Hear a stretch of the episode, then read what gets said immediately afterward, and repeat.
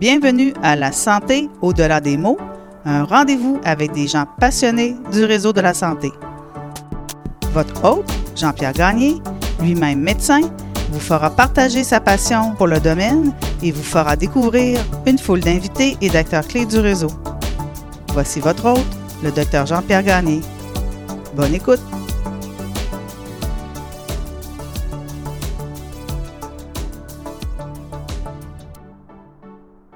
Mon cette semaine, Dr Richard Laplante.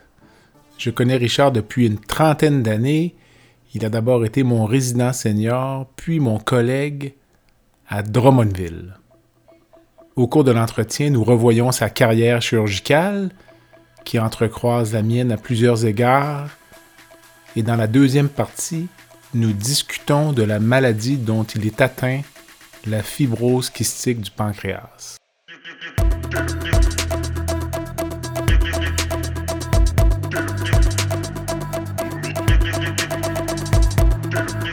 Cet entretien vous permettra de découvrir plusieurs facettes de la personnalité de Richard et de réaliser qu'il est possible de mener une vie pleine et entière tout en souffrant d'une maladie chronique.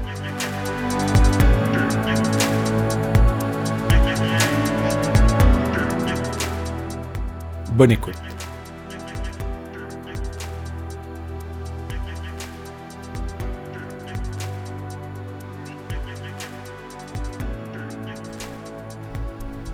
la plante. Bonjour. Ça va bien? Très bien. Hey, merci Richard. Ça fait plaisir. Merci d'avoir pensé et de m'inviter. On est à l'auberge euh, Saint-Antoine à Québec, la journée de congrès, donc on joint l'utile à l'agréable. Excellent. Richard, pourquoi la chirurgie générale? Euh, c'est une bonne question, mais euh, ben, premièrement, euh, je visais pas ça nécessairement quand j'étais jeune. Mais compte tenu qu'on est un étudiant performant, la première chose qu'on se fait dire, c'est toujours Ah, tu vas être bon, médecine, avocat, actuaire. Le modèle, le modèle un peu classique. Là. Ah Et euh, ben, de fil en aiguille en sciences santé ou en, je pense dans le temps, je pense à sciences pures et hmm. Finalement sciences santé, puis tout le monde, euh, la médecine, mais c'est quelque chose que euh, près des gens, ça j'aime ça. Et puis, euh, ben, faire du bien aux gens, ça, ça me rejoint. C'est dans, beaucoup dans mes valeurs. Fait que, ben, médecine, je me suis bien identifié comme ça parce que cette approche-là vis-à-vis des gens, vis-à-vis de l'humain, rendre service, faire du bien aux gens. Puis, de fil en aiguille, je suis un gars aussi un peu manuel, j'aime ça. Puis, tranquillement, pas vite, me diriger vers la chirurgie, la chirurgie générale. Puis des fois, il y a des gens qui nous influencent en cours de parcours, ne serait-ce que. Euh, je, pense que j'ai eu la chance de faire mon externat comme à l'Enfant Jésus. L'avantage de l'Enfant Jésus, il n'y avait pas toute la grosse structure pyramidale du résident senior, junior, externe. Puis, euh, ben, comme pour la chirurgie, ben, rapidement, euh, tu es, au front pour dire quelque chose. On, puis, euh, si c'est quelqu'un qui, est fonceur, qui est confiant, ben, euh, puis tu performes bien, on te donne de plus en plus euh, de tâches, d'autonomie. Puis j'avais la chance, comme au bloc opératoire, à un moment donné, d'être comme premier assistant. Puis, wow, je trouvais ça vraiment intéressant. Mm-hmm. Puis c'est là que ça m'a amené, effectivement, entre autres, vers la chirurgie générale. Toi, tu as gradué en 94? Oui, exactement. La première fois que je t'ai vu, parce que tu parlais de l'enfant Jésus et de son, contexte ou un concept un peu euh, plus libéral, mais la première fois que je t'ai vu, c'était à Saint-Sacrement, dans l'autre structure, oui. la grosse structure pyramidale. Et la toute première fois que je t'ai vu, moi j'étais externe en 90, l'été, je pense, ou en tout cas, de... moi c'est ma première année d'externat. J'ai encore le souvenir qu'on fait la tournée avec Dr. Henri-Paul Noël. peut-être que parce que tu arrivais de l'Enfant Jésus, tu étais plus relax un peu on va voir un malade, la tournée d'enseignement, puis tu avais mis le pied quasiment sur, le lit. du patient. Comme pour être confortable. Henri Paul t'avais regardé. Il était pas très content. Bref. Euh, oui, parce que même dans mon parcours, j'ai toujours un peu dévié. en R1, R2, je les ai faites comme à, l'hôpital Laval, parce qu'il n'y avait pas de résidence senior. Et je trouvais intéressant parce que j'aimais, j'aimais avoir les défis, j'aimais avoir les responsabilités, j'aimais avoir cette autonomie-là. qui me donne pas toujours avoir la, la structure et les, les- Ben oui. d'énormes contraintes. là. Mais, euh, Fait c'est que- ça. Mais je me rappelle à l'époque, moi, la structure de Saint-Sacrement et la lourdeur du travail à l'époque, dans les années 90, dans cet hôpital-là, c'était épouvantable. À tel point, j'ai failli ne pas aller en chirurgie, Chirurgie. à cause de ça. Vous, vous, vous sortiez là euh, tous les soirs à, Mais il y à 22 h mais il y avait beaucoup tournées de carton euh, Ouais, c'est. Mais il y avait beaucoup de manque, il y avait beaucoup de problèmes d'organisation, je pense, et de Ouais. structure. Puis il y avait à un moment donné euh, perte, euh, de la perte de temps. Mais tu sais, aujourd'hui, la chirurgie du jour a révolutionné Ah, un peu, ça, mais nous, dans le temps, on mettait tout, tout, Les tout. hernies là. inguinales étaient gardées 7 Eh, jours. puis on amenait les vésicules la veille, on amenait le, le Ah, les la admissions veille. dimanche, puis euh, Ah oui, c'est ça. C'était... on- à partir de. Tu faisais la tournée, puis à partir de, de midi, une heure, là, c'était les entrées, les admissions qui pouvaient être quasiment d'une dizaine parfois d'admissions par, par jour. Tu avais tout fait ça. Les consultes. Puis là, des fois, tu étais content parce qu'à 3h30, 4h, 4h30, tu avais fini les choses. Là, il fallait t'attendre le senior, entre autres, particulièrement. Là, il y avait un gars coincé en salle d'opération pour un anévrisme de la horte, puis qui sortait à 6h30, 7h. Là, on prenait tout. Ah non, c'est comme des fois, à un moment donné, il y avait un peu de Ah non, redondance. et- Moi, je me dis, je ferais pas ça, c'est sûr. Ce qui fait que j'ai à peine. euh, je n'ai fait aucun stage de chirurgie générale à Toussaint Pratique à Saint-Sacrement. Je n'ai pas fait chirurgie générale à Saint-Sacrement à cause de ça. Je me disais, Ben, Il faut vois, sortir de l'hôpital. J'ai pris mon R5 à- un peu à Saint-François d'Assise. c'était Parce qu'à un moment donné, euh, Ouais. on- je, ben, je voulais essayer de changer aussi un peu. euh, Ouais. mais les structures ont changé. Tu sais, euh, Jean-Pierre, on allait porter des externes ou des résidents juniors. tu sais, On allait porter. Il fallait sortir la, la fameuse filmothèque, sortir les films. T'avais une dame qui nous regardait tout le temps avec les yeux, tu sais, révulsés, en voulant dire Ah, encore, tu sais. Puis là, on se rejoignait là, sortir tous les films. Ah, tabarouette, Ah ouais, c'est- c'était long. C'était long. Aujourd'hui, avec les synapses et compagnie, euh, Puis, ça simplifie un peu les affaires. puis, euh, ensuite, le choix de Drummondville. J'ai le souvenir, c'était à cause du docteur Girard, ça, qui avait Ben pas oui, fait une visite des centres en difficulté? Ben, moi, je m'orientais vers, moi, je m'orientais vers euh, le Jeffrey Hale. OK? Fait que c'était là initialement mon, entrée vers le Jeffrey Hale. Mais est arrivé 94 avec euh, euh, Lucien Bouchard, assainissement des finances, puis la, la commission Jean Rochon. OK? Et ensuite de ça, ben, à Québec, on fermait trois milieux. Euh, le Jeffrey Hale, Christa Roy et puis Chauveau. OK? Fait qu'on fermait ces... Donc, on était éventuellement relocalisé vers, en tout cas, vers Saint-Sacrement.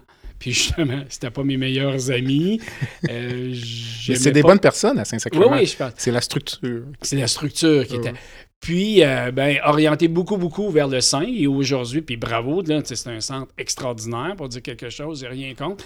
Mais j'étais en chirurgie générale pour garder ma. Ce que j'aimais beaucoup, c'est de garder ma polyvalence. C'est ce que j'aimais, Ouais. d'être polyvalent, euh, traiter euh, un, du poupon jusqu'à jusqu'en l'âge, je dis nos aînés, l'âge de la gériatrie, puis les diverses pathologies, Oui. que ce soit inflammatoires, infectieuses et autres. Donc, je voulais conserver cette, cette polyvalence-là. Et puis, tranquillement, pas vite, mais j'avais une conjointe qui était euh, euh, médecine interne endocrinologue, elle était de Victo, fait que tranquillement, pas vite de regarder euh, vers Victo. Il y avait Rimouski beaucoup, beaucoup, avec un Mhm, très bon vrai. ami, Régent Saint-Georges, euh, j'appréciais beaucoup. Rimouski avait sa place. Donc, J'ai commencé mes premiers, premières semaines, premiers mois à- du côté de Rimouski. OK, ouais. Parce ouais. que j'étais, moi, j'ai commencé fin septembre, le temps d'avoir mes privilèges. examens, ça. ouais. Fait que, euh, mais bref, euh, vers ma conjointe était vers Victo, de regarder effectivement du côté de Victo, parce que ma conjointe connaissait le milieu, elle disait c'est le fun. Il y avait un gars, Michel Lagagnère, aussi, un gars que Mhm. je respectais beaucoup, que j'aimais bien, ouais, à Victo. Puis, ben là, de fil en aiguille, euh, Drummond n'allait pas bien pantoute. Zéro.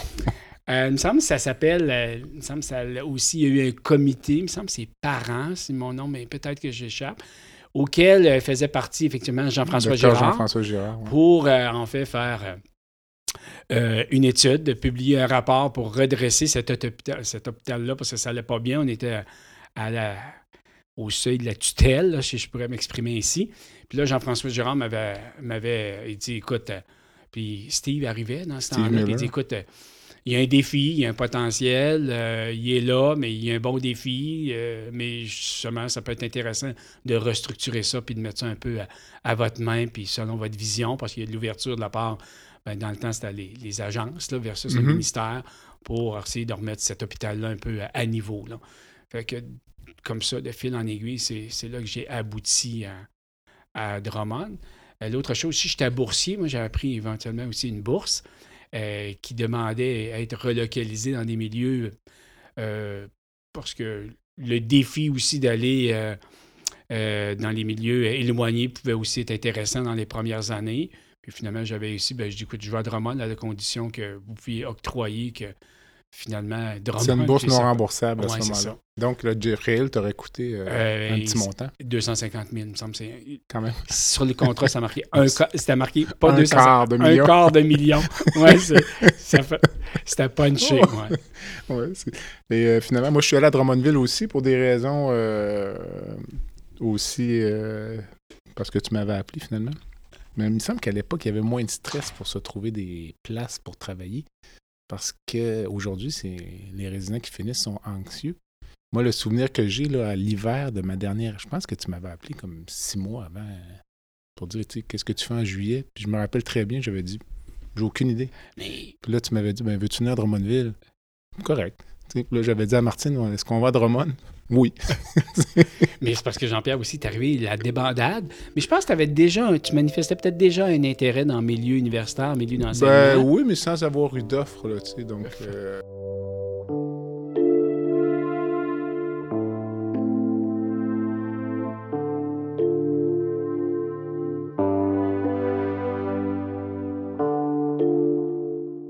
en l'espace de quelques mois, un an ou deux, euh, tout est déboulé. Là, ah ouais, c'est ça. Puis à un moment donné, tu dis, écoute, on se ramassait trois, Steve, le docteur Savoie, puis moi, là, tu sais, tu dire, wow, ah ouais. nous, pendant presque plus d'un an, on étions à trois, mais deux, parce que le docteur Savoie, tu sais un peu son, son profil. Ah ouais. on a dit, vite, il euh, faut se revirer de bord puis recruter. Actuellement, en 2022, ta pratique en chirurgie générale, c'est quoi? Andromone? Bien, ça s'est modifié beaucoup, beaucoup. Euh, mais par un paquet de conjonctures, ne serait-ce que je pense le profil maintenant de la chirurgie générale. Mm-hmm. Euh, tu sais, Jean-Pierre, quand étais, même quand tu es arrivé, mais ne serait-ce que, tu sais, euh, on faisait, on faisait de la pédiatrie, là, tu sais, chez nous, on faisait nos sténoses. Nos, sténoses du pilar. On faisait nos sténoses du pilar. Mm.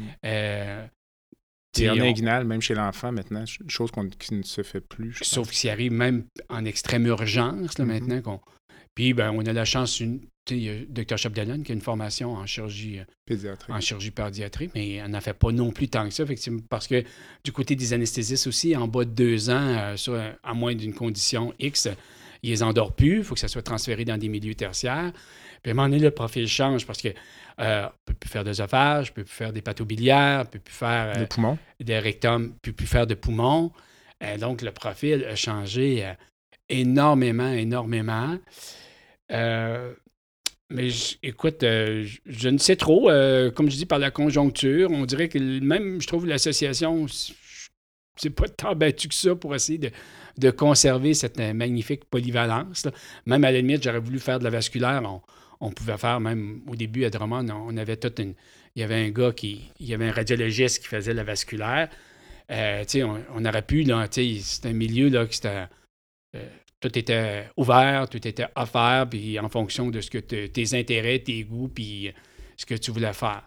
Mais aujourd'hui, fait que euh, oh, on a restreint beaucoup les choses. comme je dis, mm. on ne peut plus faire ce qu'on veut. Là, mm. Parce que, bon, écoute, la littérature est là, euh, on maintient l'expertise. Mais je pense pour le mieux des gens aussi, là, je, le reconnais aussi. Euh, pour, euh, je pense qu'en bout de ligne, je dis que les gens vont être très bien servis, mais c'est simplement pour dire que on, the, sky était, the sky était de limite. Là. À, Drummond, tu pouvais faire ce que tu avais le goût de faire. Là. Mmh. Puis aujourd'hui, c'est donc plus de la chirurgie générale ben, avec bariatrique, beaucoup de chirurgie bariatrique. Oui, on a pris une orientation bariatrique, mais écoute, on est rendu sept. Jean-Pierre, sérieusement, si tu veux nourrir sept chirurgiens à Drummondville, il faut que tu aies ce volet bariatrique-là, parce que sinon, euh, on fait le pain et le beurre, là, euh, comme on dit, on fait l'urgence, on fait hernie, vésicule, un peu de résection colique, mais la résection colique, moi, ce que je vois, ne serait-ce que dans le temps, on faisait quasiment une à deux résections par semaine. Mm-hmm. Mais la maladie diverticulaire aussi, la chirurgie pour la maladie diverticulaire. Pour la maladie bénigne, c'est ça. La maladie bénigne, je pense que c'est mieux précisé un peu. Tu sais, dans le temps, en bas de 50 ans, euh, une diverticulite, tu opérais. En haut, deux crises en haut de 50, on opérait. Aujourd'hui, c'est plus ça. Euh, je pense que le programme de dépistage aussi, en tout cas, nous, à Drummond, c'est un gros impact. on fait beaucoup moins de cancers. même tu te poses la question, quand c'est rendu qu'on est. Donc, tu dilues à 7, quand c'est rendu que tu fais peut-être entre 5 et 7 résections coliques pour cancer, tu te demandes si je suis encore. Est-ce que tout le monde devrait en faire? Est-ce que je, suis le bon joueur? Est-ce que tout le monde devrait en faire? Les rectums moyens et bas, ben, comme la grande tendance, euh, on les réfère. Entre autres, on les réfère chez vous à Saint-François-d'Assise parce qu'on on a un service incroyable. C'est, c'est, simple, c'est facile. Un texto, un téléphone, puis un fax, puis tout de suite que tu sais, c'est pris en charge. Euh, ben voilà, on est rendu un peu d'urgence. Euh, ben, L'urgence, quand même, euh, nous entretient pas mal. On a tout le temps nos deux, trois petits coups, nos deux, trois petits cas par jour. Puis, puis la bariatrique, effectivement, on a un gros, gros, gros volet. on a quand même un beau, un beau gros volet. Là. Il y en a qui ne font quasiment que ça. Là, il y en a deux, trois chez nous. Dans votre groupe, ah ouais? Ils ne font presque, je dirais, euh, les autres cas, parce que souvent, ils les attrapent parce qu'ils sont de garde, puis un téléphone. puis, Sinon, dans leur électif, euh, probablement 80-90% de leur électif, c'est la bariatrique. C'est drôle parce que tu parlais de tout à l'heure la fermeture des hôpitaux euh, communautaires à Québec. Puis, ça m'amène à deux réflexions. La première, c'est qu'à Québec, actuellement, il n'y a pas d'hôpital communautaire. OK. moi, je, toujours pensé, je pense de plus en plus que c'est un problème parce que tu te retrouves à offrir dans une structure lourde comme le CHU de Québec des soins de base. un patient qui a une hernie inguinale a-t-il vraiment besoin de passer par la même structure d'admission que le patient qui a un cancer du rectum? dans un petit hôpital, une hernie inguinale, euh, l'infirmière qui te voit clinique externe, c'est l'infirmière du pré-op. Puis dans bien des cas, c'est l'infirmière de la salle d'op aussi, dans le CHU de Québec ça passe dans le même tordeur où le patient. Il y a beaucoup de lourdeur associée à ça. Puis euh, l'autre chose. Euh, c'est un peu, un peu, un peu l'idée du ministre Dubé, justement, d'essayer de faire genre d'hôpital un peu privé là, pour justement. Euh, à long terme? Peut-être. Ben, hmm. peut-être, j'aurais dit même à moyen terme. ben, moi, je me demande à Québec, mais c'est pas le but du, du balado, mais parfois, je me questionne s'il n'y aurait pas lieu de peut-être sortir un des cinq hôpitaux du giron universitaire, de réouvrir un hôpital communautaire. Et donner ce genre de vocation-là. Ben, peut-être comme à Montréal, Notre-Dame, pour dire quelque chose, qui est redevenu un hôpital communautaire. Parce qu'il y a deux enjeux dans ce que tu disais tout à l'heure, la centralisation des soins en oncologie, je pense que c'est pour le bien du patient. Mais il y a un bénéfice à centraliser la maladie bénigne aussi. Puis au même titre que c'est bien de faire un cancer du rectum par un gars qui en fait 50 par année, ben, est-ce que cette personne-là devrait faire cinq hernies inguinales dans l'année? Oui, c'est ça. Peut-être pas. Exactement. Comme vous, vous êtes des spécialistes à Drummondville, notamment dans la hernie inguinale par approche laparoscopique. Exactement. Vous avez une expertise de une qualité de pratique de, calibre mondial. donc, je serais peut-être tenté d'aller à Drummondville, moi, si j'avais une hernie inguinale. tu comprends? Très bien. Et non pas dans un centre tertiaire de chirurgie pathobiliaire. Tu sais. oui, je, comprends très bien. On pourra en débattre. Mais c'est sûr que la, pratique, pour revenir à la question de la pratique, c'est, modifié. Puis aujourd'hui, ben, mon profil aujourd'hui, ben, répond un peu aux exigences qu'on, nous demande ou ce qu'on nous a hmm. restreint. Oui, mais tu sais, c'est des ajustements qui se font lentement, puis au bout. Mais des fois, ça me fait rire parce que, tu sais, je regarde la formation des résidents où ce que, un, quand ils finissent, faut quasiment qu'ils sachent tout, tout euh, incluant les, les aboutissants d'une, d'une pancréatectomie, euh, d'une résection antérieure très basse, etc., etc. Puis ensuite de ça, tu arrives, tu es formé, tu es diplômé, mais quand tu arrives dans ton milieu, oh, là, tu t'aperçois qu'il euh, y a des contraintes, des contraintes associées avec à différents paliers, là, ton milieu, mm, tes mm. associations, mm. au ministère, Là, tu vas vous dire, oui, mais là, moi, on m'a formé comme chirurgien général, on m'a questionné, on m'a examiné, évalué, diplômé, etc. Mais parfait, je suis prêt. Là, quand tu arrives dans ton milieu, tu dis non, non, non. Euh, c'est pas comme ça. Mais c'est pas comme ça que ça marche. Mmh, effectivement. Dis-moi, euh, si, si, tu n'étais pas chirurgien aujourd'hui, tu ferais quoi? J'aurais dit initialement, je me dirigeais vers les loisirs. Moi, je- mon plan B, c'était. euh, ben, j'aime beaucoup, j'aime beaucoup le plein air. Comme je dis, ma vie, c'est dehors. C'est ce problème, ce qui m'a aidé probablement dans ma, dans ma maladie. Euh, va dehors, ça va te faire tousser, ça va te faire cracher, ça va ouais. te faire dégager, puis ça va maintenir ta forme, ça va maintenir masse musculaire et autres. Donc, je me dirigeais vers les. Mais j'aime beaucoup, j'ai encore un cœur d'enfant. J'étais un peu. Des fois, je- des fois, des fois, ils me disent T'étais comme un enfant, mais j'aime ça. euh, m'amuser, avoir du plaisir. Donc, je me dirigeais vers des loisirs pour être. Mais en- il y avait un bac à loisirs à Trois-Rivières, c'est ça qui m'intéressait. Être euh, directeur d'un camp de vacances, d'un centre plein air, d'un parc X. là, OK. OK, OK. C'est ça que. Mais comme je dis, ben non, t'es bien trop bon. euh, tu devrais aller avocat, médecin. Puis voilà. C'est. Sinon, aujourd'hui, en. Ah, Aujourd'hui, là, l'entrepre- c'est ça, en 2000, L'entrepreneuriat en m'aurait 2022. probablement intéressé. D'ailleurs, ça fait plusieurs. Un peu en farce, dis un jour, je vais l'avoir, mon Tim Horton. mais c'est un peu comme en farce, mais je me dis, c'est un volet qui, qui m'intéresserait. Tim Horton, aujourd'hui, peut-être pas le bon modèle, par contre. Ouais. Ils sont tous fermés. Mais comme je C'était dis, bon. c'est, je dis en blague, le Tim Horton. D'ailleurs, il me semble, je vois, j'ai, j'ai une résidence au lac Beauport, à côté du Irving. Il y a un local libre. Je me dis toujours, il me semble que ça serait un bon spot après avoir été. Bien que les couche-tard offrent leur café aussi, mais Ouais. bref. euh, Mais c'est drôle, le café. je- L'entrepreneuriat, moralement. Le café, c'est drôle. À un moment donné, j'ai écouté une émission de voiture, puis euh, le type est là avec une, une Porsche euh, 959. tu sais, C'est un véhicule qui vaut comme 1,5 million de dollars, disons. Là, puis euh, l'animateur demande Qu'est-ce que tu fais dans la vie là, pour une voiture comme ça? Il, il dit Je vends du café. Puis là, le gars, il, Du café, tu sais. Fait qu'il me semble. euh, ben, il dit Écoute, le gars dit Écoute, le café, ça coûte pas très cher, mais il y a beaucoup de gens qui boivent du café. Non, c'est. T'achètes pas ça. euh, Ouais, c'est. Mm. Ça coûte pas cher à acheter la, la petite poche de café Mm. versus tout ce que ça te donne comme, Exactement. Comme produit final. Exactement. As-tu une devise, un mantra Ouais, ou euh, une des, justement, on soupait avec la famille, puis je montrais mon. tes questions? Euh, ma- mon mantra, ma devise, c'est tout le monde a le droit au bonheur. OK. Ça, c'est Ah, une de, de mes devises. Puis, tu sais, si les gens, des fois, se posent la question, je devrais faire ça, je devrais-tu faire ci, je devrais-tu m'acheter ça? Je Écoute, regarde, si c'est pour te rendre heureux, puis t'es bien avec ça, vas-y, fonce. C'est comme je dis, moi, dans ma tête, tout le monde, Tout le monde a le droit au bonheur. tout le monde a le droit à son bonheur. Le plus beau souvenir de ta carrière chirurgicale?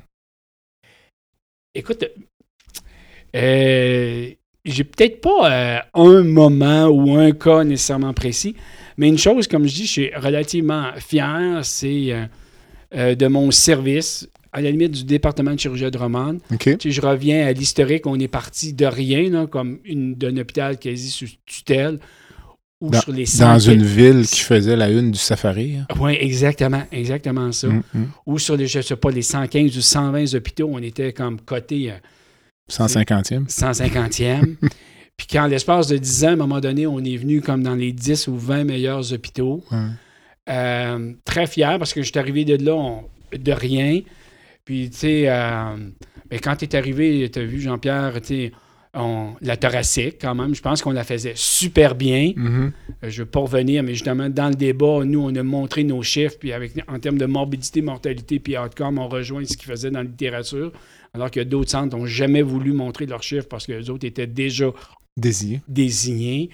Euh, le- pacemaker, on a monté, effectivement, on, a fait- on faisait les pacemakers, donc j'ai de la thoracique, l'endocrino aussi, pour ce qui est, euh, entre autres, le volet thyroïde et puis euh, surrénal. Mhm. Donc, l'endocrino, la thoracique, euh, pacemaker, le RCP chez nous. C'est vrai. le Dr Muller s'est investi en, en ERCP. Aujourd'hui, on a une belle relève avec le Dr Albert. Puis la bariatrique, entre autres, je dirais peut-être ces, ces cinq segments-là. Le volet, tout le volet laparoscopique Oui. aussi, où ce qu'on a développé beaucoup, beaucoup, beaucoup. Euh, on s'est appuyé, d'ailleurs, quand tu es arrivé ici, on s'est appuyé beaucoup, on s'assistait pour développer la, la chirurgie laparoscopique. Je pense qu'on était quand même dans les premiers milieux à essayer de développer ça. On était dans les premiers milieux, si tu Jean-Pierre, d'avoir des centres, les, nos salles intégrées en laparoscopique. Euh, on était, je pense, euh, très innovants. Puis en peu de temps, je pense qu'on on a mis, entre autres, je pense, du service et du département. Euh, quand je suis arrivé, Jean-Pierre, il n'y avait même pas d'orthopédie chez nous. Hey, on était noyés. J'avais 25 à 30 consultations euh, par, euh, par week-end. Là-dessus, je n'avais peut-être 20, 22. C'était juste sur des fractures. Là. Écoute, à un moment donné. Dans les années 90. Ouais, C'est incroyable. pas, là. Non, non, c'est ça. À un moment donné, euh, des consultations pour euh, des hémarthroses du genou, un peu, là. Moi, je me dis, oui, je suis disponible si à un moment donné, le membre est, En il- perdition. il euh, est en perdition, puis je vais peut-être le renligner, mais en dehors de ça, ça s'arrêtait là. Mais on avait tout. Fait que on a construit aujourd'hui, Mm. je pense, un bon, dé- un bon service d'orthopédie aussi avec cinq. On est Tout à rendu fait. cinq. L'anesthésie aussi, c'était comme. Il y avait un anesthésiste et demi chez nous. Fait que là aussi, aujourd'hui, on est rendu cinq. Mm. Euh, je dis pas que j'en suis le seul, là, très fier parce que je pense entre autres à un de mes collègues, Dr. Miller, là, aussi. là, on- euh, c'est une bonne locomotive. Puis aujourd'hui, j'en suis, c'est ça, j'en suis très fier, je pense, de, euh, dès mon départ, de léguer, je pense, quelque chose de solide au terme de- du service. Bien qu'avec les nouvelles, comme je dis, les nouvelles conjonctures, euh, le, les- le fameux, euh, les fameux CIUS, là, je pense que malheureusement, on a décentralisé ces décisions-là. Puis peut-être En tantôt fait, pour le bien, centralisé, en fait. Hein? On a centralisé plus, ouais. c'est ça que tu veux dire. ouais. tantôt pour le bien, mais tantôt pour, je suis pas sûr. Maintenant, on est rendu qu'il n'y a plus de service d'urologie chez nous, là, parce que euh, ça, c'est- ma plus grande, un peu, une grande tristesse, là, parce que les gens ont voulu centraliser l'euro, puis l'euro ne veut pas venir se déplacer, en voulant dire, mais parfait, on va monter à 7 puis 9 maintenant, mais À Trois-Rivières. à Trois-Rivières. Puis, Mais Qu'est-ce que vous faites si vous avez besoin d'une consultation en urologie en urgence? ben, on est avec notre petit bonheur. hein. Ah. Fait que, on va bisouner, on va monter notre, notre C'est le cas de le WJ, dire. Puis on va faire nos, on va faire nos quelques points. Je Ok. cherche, puis on va fermer notre vessie. Puis, ou sinon, les cas les plus. On essaie de prévoir. Si Non, non, les cas c'est les sûr. plus à risque, on, Ouais. on va, Ah, tu on vois, va ça, c'est- transférer. C'est comme ça, mais oui. euh, Ça fait une petite faiblesse.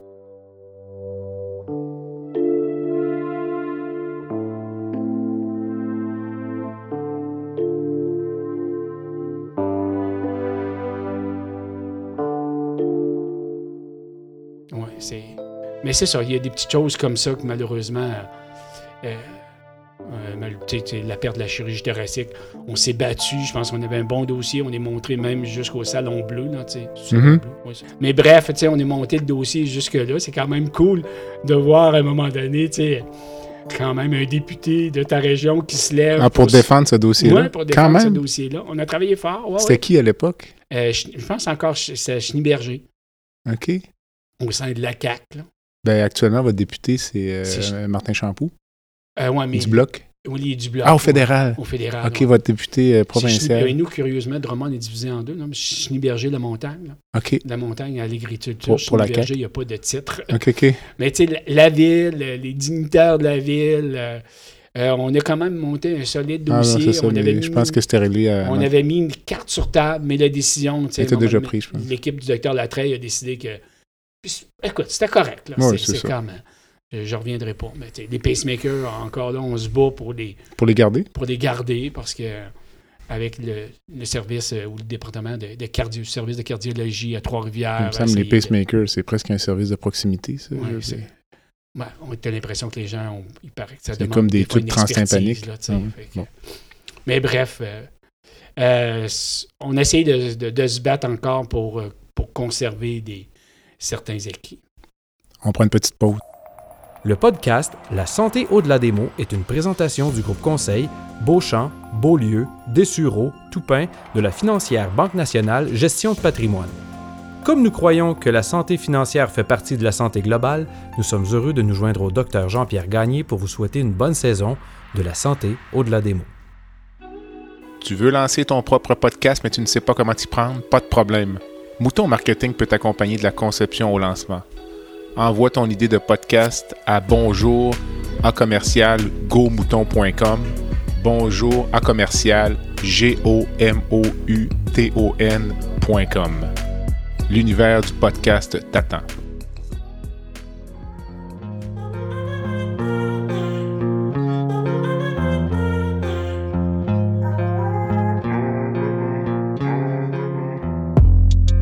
Visitez le site web du balado à www.baladosanté.ca au b a. Visitez également notre page Facebook envoyez-moi des commentaires, des suggestions d'invités et abonnez-vous au balado sur la plateforme de votre choix.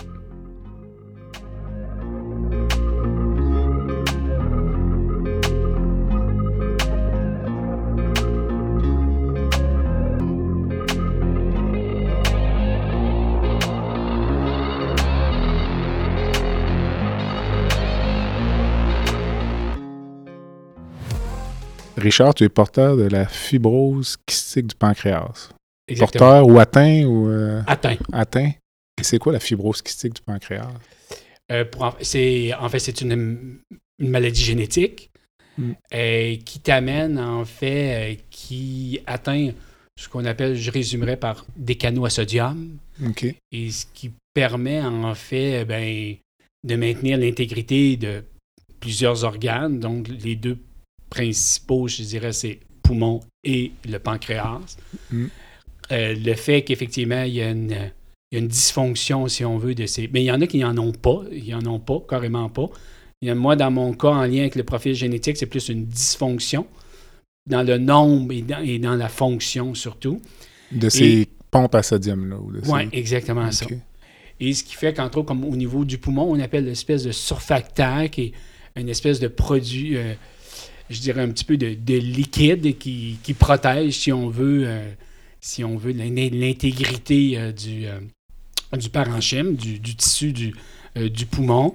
Et le fait qu'on n'a pas ça, entre autres au niveau pulmonaire, ben ça donne comme des sécrétions beaucoup plus épaisses, beaucoup plus beaucoup moins fluides, liquides, qui fait que bon ben ça lubrifie, ça entretient, ça conserve la qualité du, du parenchyme, la fonction du parenchyme.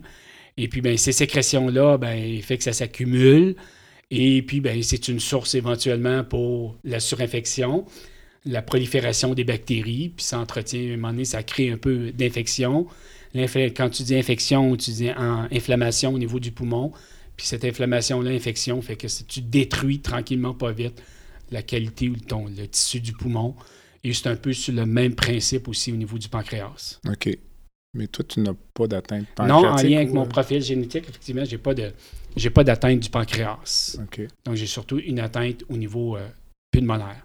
Puis là, actuellement, à ma connaissance, tu prends un nouveau médicament qui Euh, est pas- ça, presque miraculeux. Ou je Ça, ça a été un game changer. Ouais. Alors, euh, initialement, il est apparu une monothérapie chez les enfants, ensuite de ça, une bithérapie. Donc, moi, j'ai pu faire, de par mon profil génétique, étant hétérozygote, entre autres, j'ai pu. Juste expliquer pour les auditeurs hétérozygotes. Euh, en fait, c'est parce que il y a de multiples gènes. OK. Et hétérozygote, je dirais, c'est parce que tu n'as pas le. euh, je dirais, pas le, le même. Enfin, La même délétion ou le même anomalie, la même anomalie qui vient génétique. du père et, du, et de la mère. Alors, j'ai comme une disparité, mais ce- une disparité au niveau, effectivement, soit de la délétion ou de l'expression du gène. OK. C'est pas nécessairement le même gène qui vient des deux parents, c'est Mhm. deux gènes différents, mais la résultante, quand même, fait que tu es atteint, tu as la maladie, mais avec une moins grande sévérité. OK. OK. Et, euh, et j'ai pu bénéficier parce que de ce, par ce profil-là, avec ce médicament-là, entre autres parce qu'effectivement, je conserve certains canaux, mais j'ai pas tous les canaux nécessaires. Puis les canaux que j'ai ben, sont comme dysfonctionnels pour éventuellement faire l'échange de l'ion, le, le fameux sel, pour conserver l'intégrité de tes, tes sécrétions, tes liquides, tes fluides là, normaux, biologiques. là. Et le médicament que tu prends va venir agir sur... Sur ça, effectivement, ça va, un- on appelle ça un potentiel. En fait, c'est un, un correcteur et un potentialisateur, si on veut, de ces canaux-là. Donc, ça va essayer d'augmenter le nombre de canaux, puis et de les rendre plus fonctionnels, plus productifs. Et ça, ça a été un game changer parce qu'éventuellement, euh, ce que ça fait, ben, beaucoup, tu produis beaucoup, beaucoup, beaucoup moins de sécrétions. Les, sécré- les sécrétions sont beaucoup plus normales, entre guillemets, plus, Plus fluide. ouais. et donc, ce qui fait que ben, tu as beaucoup moins d'épisodes de surinfection. En ayant beaucoup moins d'épisodes de surinfection, puis en améliorant la qualité de tes liquides biologiques comme ça, tu améliores la conservation de l'intégrité ou en fait de ton poumon. Puis moins de surinfection, moins d'inflammation, moins de destruction. Donc, on est capable, tranquillement pas vite, de, de stabiliser, si on veut, la, ta fonction. hein. Parce que euh, en arrêtant l'inflammation, j'imagine que tu regagnes une certaine fonction. On peut regagner une certaine fonction. OK. Mais c'est comme d'autres choses. Le poumon a de la difficulté à se régénérer. C'est pas comme le foie. Non, c'est ça. Malheureusement, ce que tu as perdu, oui, tu peux effectivement, euh, tu peux effectivement récupérer. Moi, j'ai récupéré à peu près une dizaine de pourcentages. Mais comme je dis, une dizaine de pourcents, c'est quand tu pars, mettons, euh, présentement, je patauge, je dirais, autour de, de 40, là, pour dire quelque chose. Mais quand tu étais, quand étais à 30, là, pour dire quelque chose, une bonne même si tu gagnes 10 ça veut dire que tu gagnes quasiment 25 25 c'est ouais, ça. c'est, Mm. exactement. Et je vous dirais que ça, ça change vraiment la dynamique, comme on dit, sur le terrain des vaches au quotidien. C'est, spectaculaire. Là, ça te redonne une certaine qualité, vraiment une qualité de vie. Là. Euh, dans le sens que souvent, moi, ben, c'est la tolérance un petit peu à l'effort. Des fois, un moindre effort t'amenait effectivement à, à tousser, à avoir des sécrétions, donc à, à cracher, là, à expectorer, à, à cracher. C'est, c'est ça. C'est... Puis, ben, dans les dernières années, tu avais deux à trois infections par année. Tu sais, c'est pas des infections faciles que tu prends une petite pénicilline puis c'est réglé. C'est souvent des doubles et triples thérapies, intraveineux, avoir un cathéter, ça t'amène à avoir un cathéter dans une veine euh, dans le bras, là, le Mhm. fameux PICC line, peut-être que les gens ont entendu parler. Et de- des doubles et triples antibiotiques pendant, tu sais, c'est, des 20 jours, là, tu sais, ce qu'ils appellent le fameux Ativade, là, tu sais, euh, des antibiotiques à, à Intraveineux à domicile. domicile, ouais. Euh, fait que c'est des contraintes, là. Euh, comme je dis aux gens, là, trois antibiotiques, là, ça veut dire que des fois, aux deux heures, faut parce qu'il y en a un qui est aux six heures, l'autre est aux huit heures, l'autre est deux, deux fois par jour. À un moment donné, comme je dis, c'est rendu que j'avais mon frigidaire à côté de mon lit, là. Mhm. Puis des fois, je disais au docteur, savez-vous qu'avec ça, là, ce régime-là, je dors à peu près une à deux heures le matin, une à deux heures l'après-midi, puis des fois peut-être une à deux heures la nuit. Ah, parce que, parfois, c'est une perfusion sur euh, une heure, maintenant. oui, puis parce que des fois, tu as de la vancomycine, puis là, il faut doser là, tu sais, le- les, les- les- les concentrations dans le sang, puis en fonction de ta fonction rénale. Donc, des fois, c'est aux 12 heures, là, c'est- t'as rendu aux 16 heures. Oui, mais là, aux 16 heures, c'est parce qu'il faut que je me donne une petite dose à 2 heures du matin. Puis l'autre, il faut que tu reprennes. L'autre, il faut que tu le reprennes à 7-8 heures le matin. C'est comme. euh, Ah, ouais. puis là, ben, tu te lèves, là, là, il rigue, là, là, branche. Puis là, c'est des petits biberons. Les petits biberons durent euh, 20 minutes, une demi-heure, une heure. Là. Tu veux pas t'endormir, coucher sur. euh, Passer tout droit. pas c'est tout droit. Bref, euh, non, ça a été euh, une mauvaise période. Mais euh, avec la venue de cette médication-là, vraiment, ça l'a Ça change. ça l'a- changé. Parce qu'avant cette médication euh, quasi miraculeuse, l'essentiel du traitement préventif était basé sur les antibiotiques ou sur une toilette pulmonaire. Ou, Ben, euh, et donc, tu sais, c'était quasiment une heure, une heure et demie matin et soir. C'est-à-dire que faut que tu te lèves. Ensuite de ça, là, tu donnes une médication pour faire dilater tes bronches pour que la médication agisse au maximum. Ensuite de ça, il y a un médicament qui s'appelle le pulmosime, qui est genre des enzymes justement pour essayer de liquéfier, rendre tes sécrétions beaucoup plus euh, fluides, là, plus liquides, Mhm. pour permettre que ça détache. Ensuite de ça, il y avait des exercices respiratoires à faire. Il y a différents appareils, ou le fameux clapping, là, où ce que tu, tu te tapotes, si on veut, le- le- la, la cage thoracique, le thorax, sur, euh, de dos, de face, de côté, pour essayer. Puis il y a des exercices qui appellent comme le huffing. Il y a des petits appareils comme le flutter, pour dire quelque chose, qui permet effectivement la. Puis j'ai essayé toutes sortes de gadgets qui coûtaient très cher. Il y a des vestes aussi que tu te- peux te mettre qui vibrent. mais ça donnait plus ou moins, mais c'était à coup de. Ils te vendaient ça à la télé avec 12 couteaux. euh, Non, c'était comme. C'était. T'avais ça dans les, les produits de, de, Disponibles. de- d'inhalothérapie, là, surtout. Où ce que tu te produisais, tout ce que tu pouvais te produire, euh, te procurer, pardon, euh, euh, ces appareils-là, mais ça donnait des réponses mitigées. Comme je dis, moi, ce qui la meilleure chose, mets-moi dehors, fais-moi bouger, fais-moi courir, fais-moi faire. Là, ensuite de ça, tu avais là, une quinte de tout puis une décharge de sécrétion, mais Ça, ça marchait. ça faisait, ça, ça marchait. Fait qu'initialement, tu avais le pulmosime, puis ensuite là, tu embarquais avec effectivement des, des antibiotiques en, en prophylaxie par inhalation.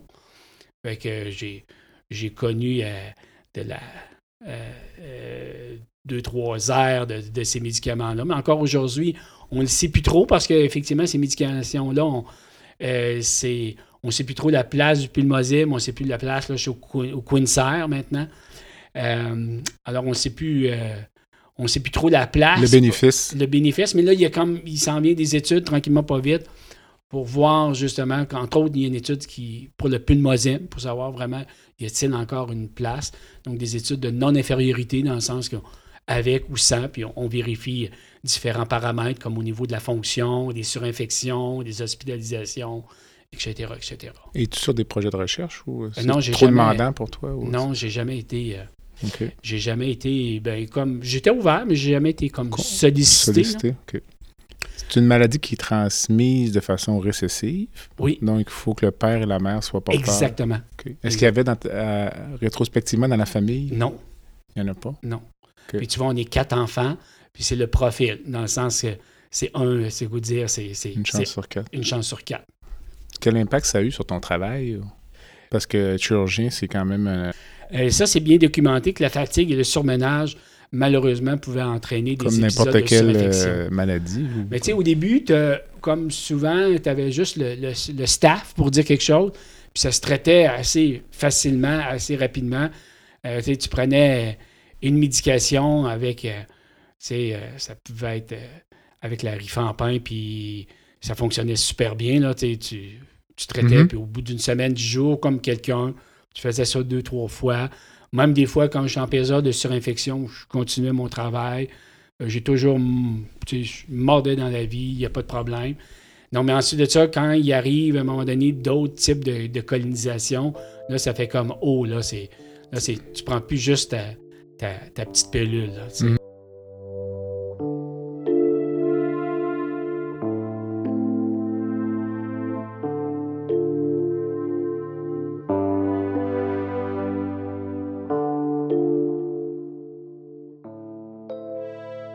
Et c'est ajouté aussi le phénomène, euh, ben, tu avais des démoptysies, là. tu pouvais. euh, Ça, c'est des crachats de sang. des crachats de sang, exactement.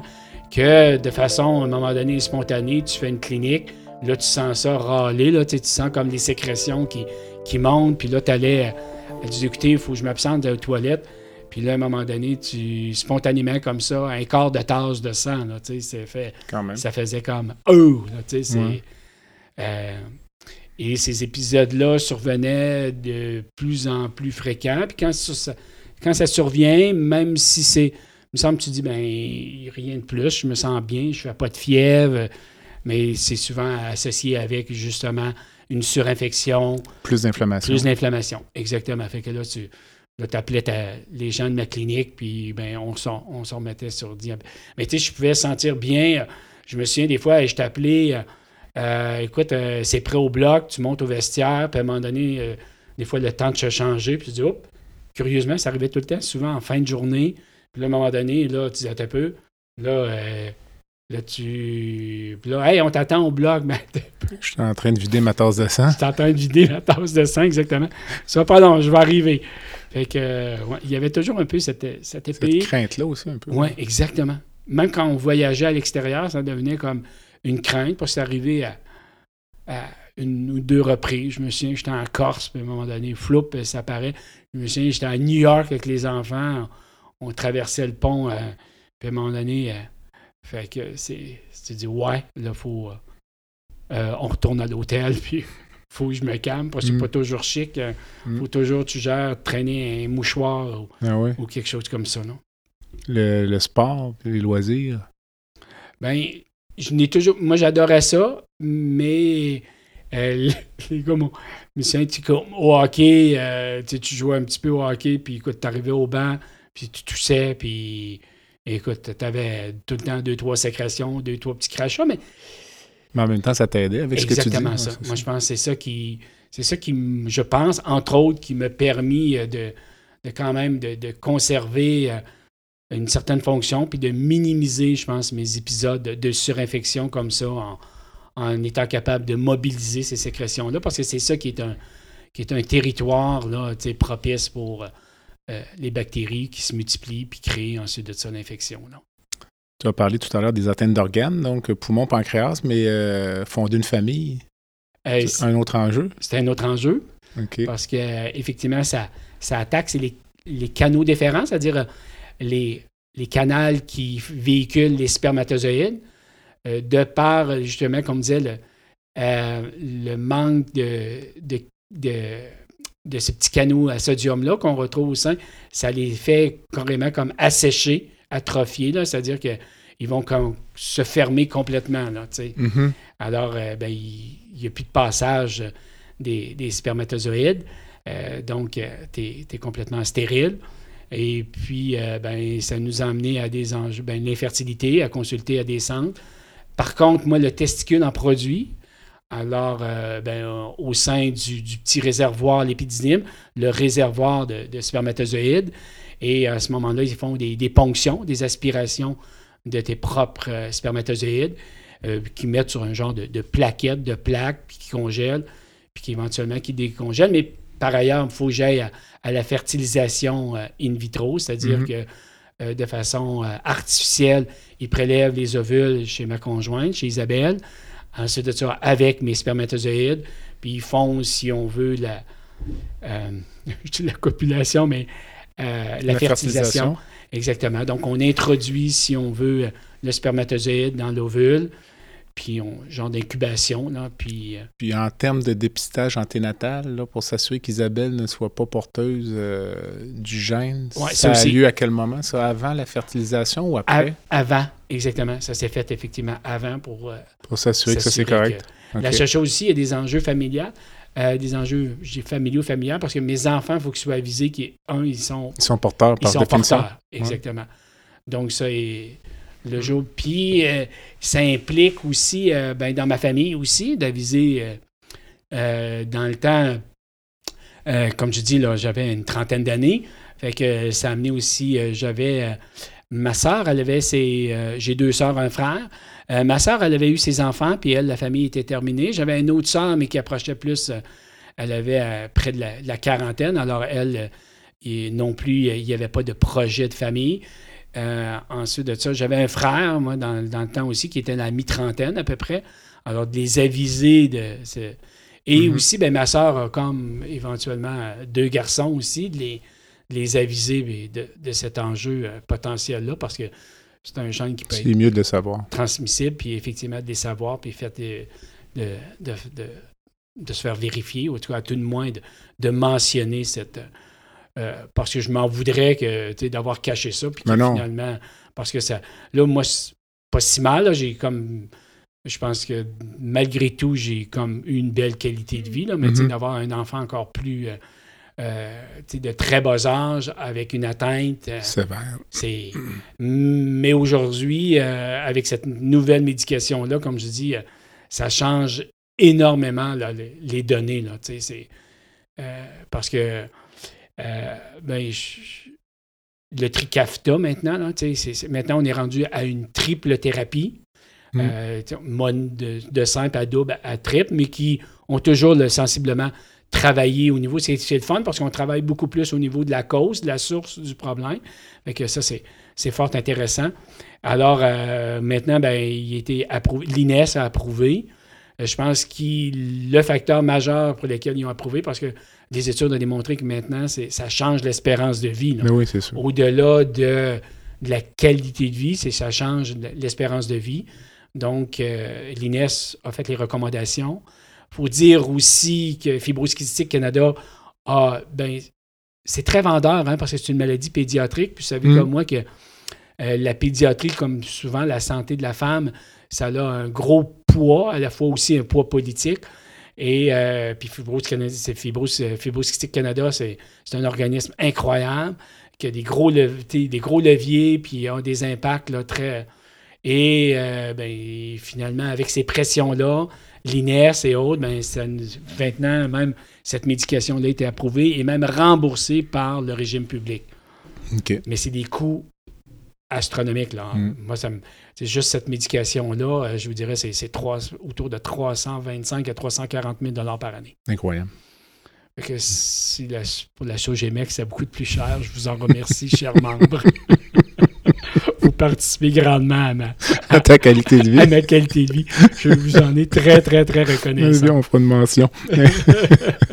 Dis-moi, Richard, euh, avec la maladie que tu as, est-ce que c'est- au fil du temps, ça change la perception que tu as de la santé? Euh, la définition? de tout. Incroyable, Jean-Pierre. je le dis, puis je le dis tout le temps, euh, des fois, euh, je dis le trémolo, ok. Euh, mais quand je suis avec des gens, j'ai un bon moment, j'en suis tellement, tellement reconnaissant. Je dis aux gens, merci, de, de participer, puis de, de faire en sorte euh, d'embellir cette qualité de vie-là. J'en suis très, très, très reconnaissant parce que euh, je, suis, je, je suis du vie, tu sais, je vis sur du temps emprunté. Je sais que c'est une maladie, qui est potentiellement mortelle, là. Mm. Fait que j'apprécie euh, chaque moment, euh, je les savoure. Et comme je dis, je dis rarement non quand j'ai une invitation, quand il y a un événement, euh, je dis rarement non parce que je remercie encore la vie de pouvoir en profiter puis d'en bénéficier. Euh, ouais, c'est, ça change. Ça change aussi la perspective, Jean-Pierre. Je sais que, tu sais, d'avoir. Puis encore là, j'ai été chanceux, j'ai pas été hospitalisé tant que ça dans ma vie Mhm. mais toutes les contraintes d'avoir comme. Alors, quand j'ai- un patient devant moi, j'ai toute cette dynamique-là pour essayer de faire en sorte de minimiser des hospitalisations, de le retourner à, à la maison, Dans son milieu. dans son milieu, puis d'essayer de faire en sorte de faciliter effectivement euh, ces contraintes, euh, ces contraintes-là, vis-à-vis plus des, je dirais des fois des, des maladies, euh, des certaines pathologies chroniques, pour dire quelque chose. là. Je sais, euh, j'ai toujours comme, ça me revient toujours en tête là, de, que je me mets, j'ai eu peut-être plus de facilité à me mettre en, dans la position du, du patient, donc effectivement des fois ça change mon approche puis vis-à-vis le patient puis vis-à-vis euh, mes proches, vis-à-vis ma famille, là. Mm. puis mes amis, entre autres. Là, c'est comme... Mais c'est aussi... euh, euh, c'est ça que je trouve euh, peut-être le, le, le plus... Du, un, personnellement, d'accepter... d'accepter cette maladie-là, ses contraintes, ses résiliences, mais c'est surtout, c'est les ajustements. Euh, c'est là que des fois, on reconnaît les vrais des moins vrais. Je dirais peut-être pas des faux, Mm. euh, quand vient le temps, de, à un moment donné, d'avoir, tu sais, quand les gens viennent te dire Ah, Ri- ah, Rick, je te comprends, il n'y a pas de problème. Si tu as besoin, euh, garde, fais-moi signe, je vais être là. Mais quand tu n'as pas trop de contraintes, quand la vie va bien, tu- mais quand il arrive à un moment donné, dire Hey, euh, j'ai besoin d'aide, là. Euh, c'est là qu'effectivement tu vois un peu plus. parce que les besoins d'aide, ça veut dire aux gens de ton entourage, que ce soit personnel, je dis même personnel, des fois c'est peut-être même plus euh, difficile au niveau personnel que professionnel, dire ben j'ai besoin d'aide, j'ai besoin que vous, vous puissiez m'épauler, j'ai Mhm. besoin qu'on on ajuste certaines choses. Puis ça peut vous amener aussi des contraintes et des sacrifices. Des fois, c'est c'est là qu'on voit où ce que les le gens. test. Ouais, c'est. Puis comme je dis, mais c'est parce que ne serait-ce qu'au niveau, euh, tu sais, euh, des fois personnel, tu as ton entourage, on avait des activités, que ce soit de la rando, vélo de montagne, le ski et autres. Aujourd'hui, ben, avec la nouvelle médication, je peux quand même en faire pas mal, quand même, faire pas mal, mais il faut comme s'ajuster. Mm. Si vous voulez faire une rando, euh, tu sais, euh, euh, faire de la rando, là, je pense, des, des- comme je dis, euh, des, de- je sais pas, le- le- le- L'acropole des draveurs. Là, exactement. Eh ben, écoutez, oubliez ça. Là, je peux. Mais je peux en faire d'autres. Est-ce que. Puis c'est sûr que ça change. là. Moi, l'aspect compétitif, là, moi, oublie ça. C'est comme. je- J'ai. je- Puis j'ai rien à en soutirer de ça. Ouais.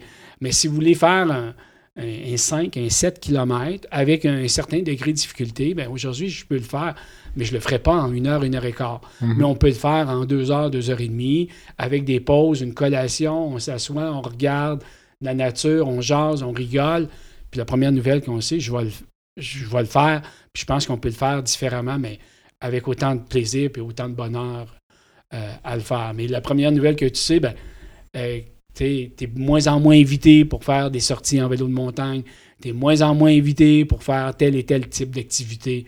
Euh, fait que, c'est comme. Mais j'ai.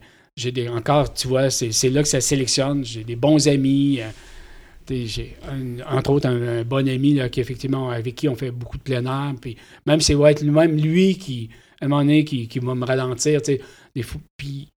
J'ai des amis, des, ceux à qui qu'on- on, a conservé, qui se sont Mm. moins éliminés par, par les événements. Ils le savent des fois, mais à l'inverse aussi, je veux pas que les gens se, se privent ou se restreignent.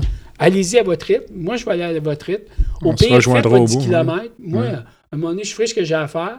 Je reviendrai, puis vous me rattrapez. Mais Mhm. tu vois, il y a des amis qui vont rester, puis ils vont dire, là, ils me voient qu'à un moment donné, là, je vais venir essouffler, je vais tousser. Ils vont dire, hey, hey, il n'y a pas de course ici, mon Richard. On arrête, on ralentit, on Mhm. placote. Puis eux autres aussi, ça juste à l'objectif. Tu sais, il y en a quand il faut atteindre le, le X mètres ou tel endroit, telle observation. On s'ajuste, mais au moins je suis dehors, je suis avec mes gens. j'ai- Mais oui, ça demande un peu de résilience et d'ajustement. Tout Mm. comme sur le plan, des fois aussi professionnel, Mm. ou que mon rythme de travail, il faut s'ajuster. Mon rythme de garde, il faut s'ajuster. là, euh, Même des fois, j'ai goûté à mon équipe médicale me, me considère encore un peu fou de, de- à la limite, travailler pour dire quelque chose. Euh, mais j'aime ça, j'aime beaucoup ça. Je trouve ça hyper motivant. C'est une des raisons aussi, la chirurgie, je trouve ça très, très, très motivant. Ne serait-ce que, tu sais, comme je dis, de l'appendicite, il est souffrant, tu l'opères, le patient, il est bien, il est heureux, reconnaissant. Euh, La chirurgie bariatrique est probablement une chirurgie des plus reconnaissantes où on change la vie. Fait que c'est très motivant. Mais des fois, ça demande des ajustements. Puis là, des fois, ben, ça grince un peu des dents. D'où, comme je dis, quand les gens disent Ah, il n'y a pas de problème, Richard, euh, euh, viens nous voir si tu as besoin d'aide. Puis quand tu dis ben là, j'ai besoin d'aide, j'appelle à l'aide, oh, qui demande certains ajustements. Pour certains, des fois, c'est plus C'est un petit difficile. test. Oui, c'est ça. Richard, on approche de la fin. Section baguette magique. Réponse courte. si tu pouvais changer une chose dans le système de santé. Euh, beaucoup. Certaines choses. Mais il y a, a Une peut-être chose deux, trois. hein. Les gens vont peut-être me trouver dur. Euh, moi, c'est au niveau des gestions. là, ça, c'est- clair dans La gestion. le, puis à large, moi, je pense que c'est- les gestionnaires des décisions étaient prises centrées sur le patient plus que sur leur curriculum vitae pour dire que c'est des bons élèves en prévision d'acquérir des postes supérieurs. Là. Regardez, j'ai été un bon élève, j'ai appliqué toutes, toutes, toutes, toutes les nouvelles versus prendre des décisions qui peuvent peut-être déranger, bousculer, mais centrées sur Je- je pense que ça serait. Euh, L'autre chose qui mérite un peu, qui me fatigue, mais c'est le fameux, j'aurais dit peut-être le mode de rémunération en médecine, le sacro-saint principe qu'à toute fois qu'il faut faire bouger et changer les choses sur le plan médical, il faut toujours accompagner ça d'une petite enveloppe.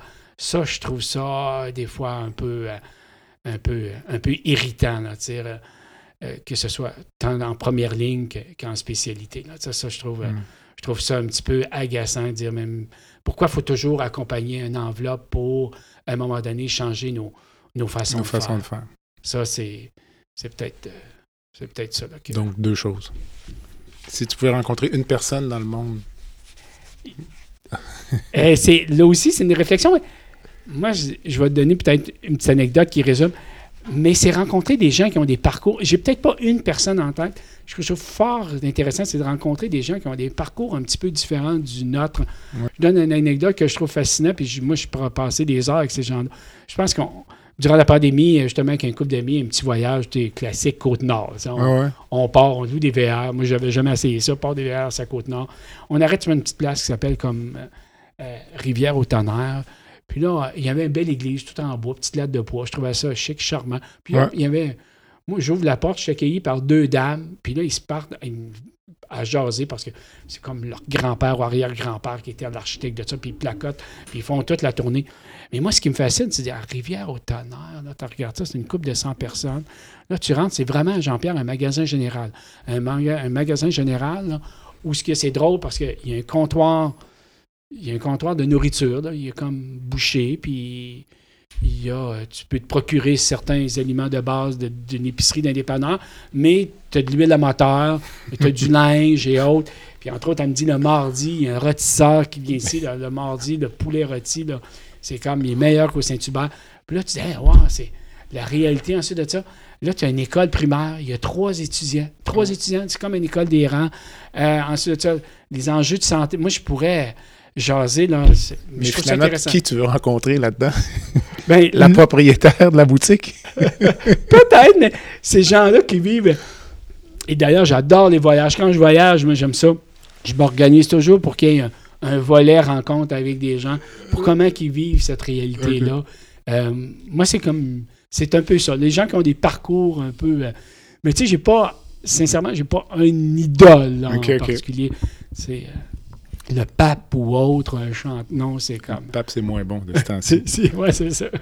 Est-ce que tu supportes une fondation? Euh, ben, je pense j'en ai parlé. Je supporte beaucoup, beaucoup, beaucoup un organisme qui s'appelle Fibrosquistique Canada. Excellent. Euh, qui est un organisme euh, extraordinaire. Je pense qu'il redonne à différentes structures plusieurs volets. Là. Ils travaillent beaucoup, beaucoup. ils vont travailler au dépistage anténatal, ils mm-hmm. travaillent beaucoup, beaucoup en recherche. Euh, ils travaillent à accompagner les gens. C'est un problème X. Euh, tu, leur fais part de leur dynamique. Même à un moment donné, euh, je leur ai fait part, effectivement, entre autres, l'accès à l'invalidité pour dire quelque chose. Ils vont donner peut-être, ne serait-ce qu'une écoute, un support. Ils vont donner des conseils. ils ont travaillé beaucoup, beaucoup pour ce qui est l'accès au TRICAFTA, comme je disais, pour qu'effectivement, ça soit remboursé. Ils ont fait énormément. Ça, ça s'est fait vite. Là, le Tricafta est apparu, euh, bon, Europe, États-Unis, mais je dirais, en dedans de cinq ans, moi, je suis relativement court pour que cette médication-là, finalement, que tout le monde, tous les Canadiens puissent y avoir accès et que c'est remboursé par les différents les régimes. d'assurance. Oui, fait que c'est un organisme très, très, très, Canada. Oui, très, très, très proactif. Il y a un excellent site avec, euh, comme je dis, là, avec différents renseignements que tu peux obtenir. Donc, euh, ouais, ben, je, suis un peu biaisé, mais dans le sens que... Fait que des fois, j'ai moins tendance à nous, de temps en temps, nos fondations d'hôpital, mais des fois, il y a des sources d'irritation que tu dis, coudon. Euh. Mais non, beaucoup à cet organisme-là, que j'y crois, mais puis en plus de ça, ben, j'en bénéficie, en guillemets. Une dernière pensée euh, avant qu'on débute notre congrès? Euh, la dernière pensée, justement, on, on jasait avec les enfants. La dernière pensée, je pense qu'il faut s'impliquer dans la vie. Tu sais, quand les gens, euh, à un moment donné, tu sais, les enfants, on avait soit une sortie, quelque chose. Euh, ah, ça c'est plate, ça c'est plate. Je dis aux gens, ben non, c'est à toi de rendre ça intéressant puis de rendre ça le fun en t'impliquant. Tu sais.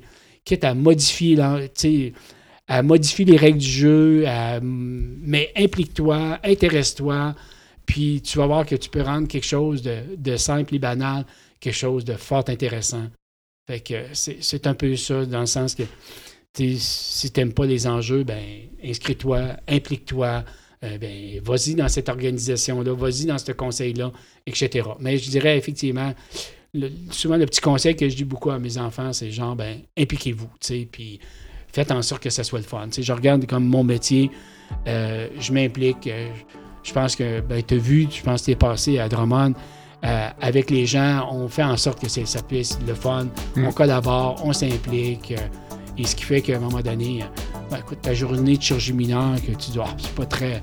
Il me semble c'est pas là qui est le plus excitant. Ben, ça peut être le fun, puis on peut avoir du plaisir, puis finalement, en bout de ligne, tu as fini ta demi-journée, ta journée, puis écoute, tout le monde est content, tout le monde est heureux, puis que je, dirais effectivement, s'impliquer. C'est bon. merci, Richard. ça fait plaisir. À bientôt. À bientôt. Bye. Bye.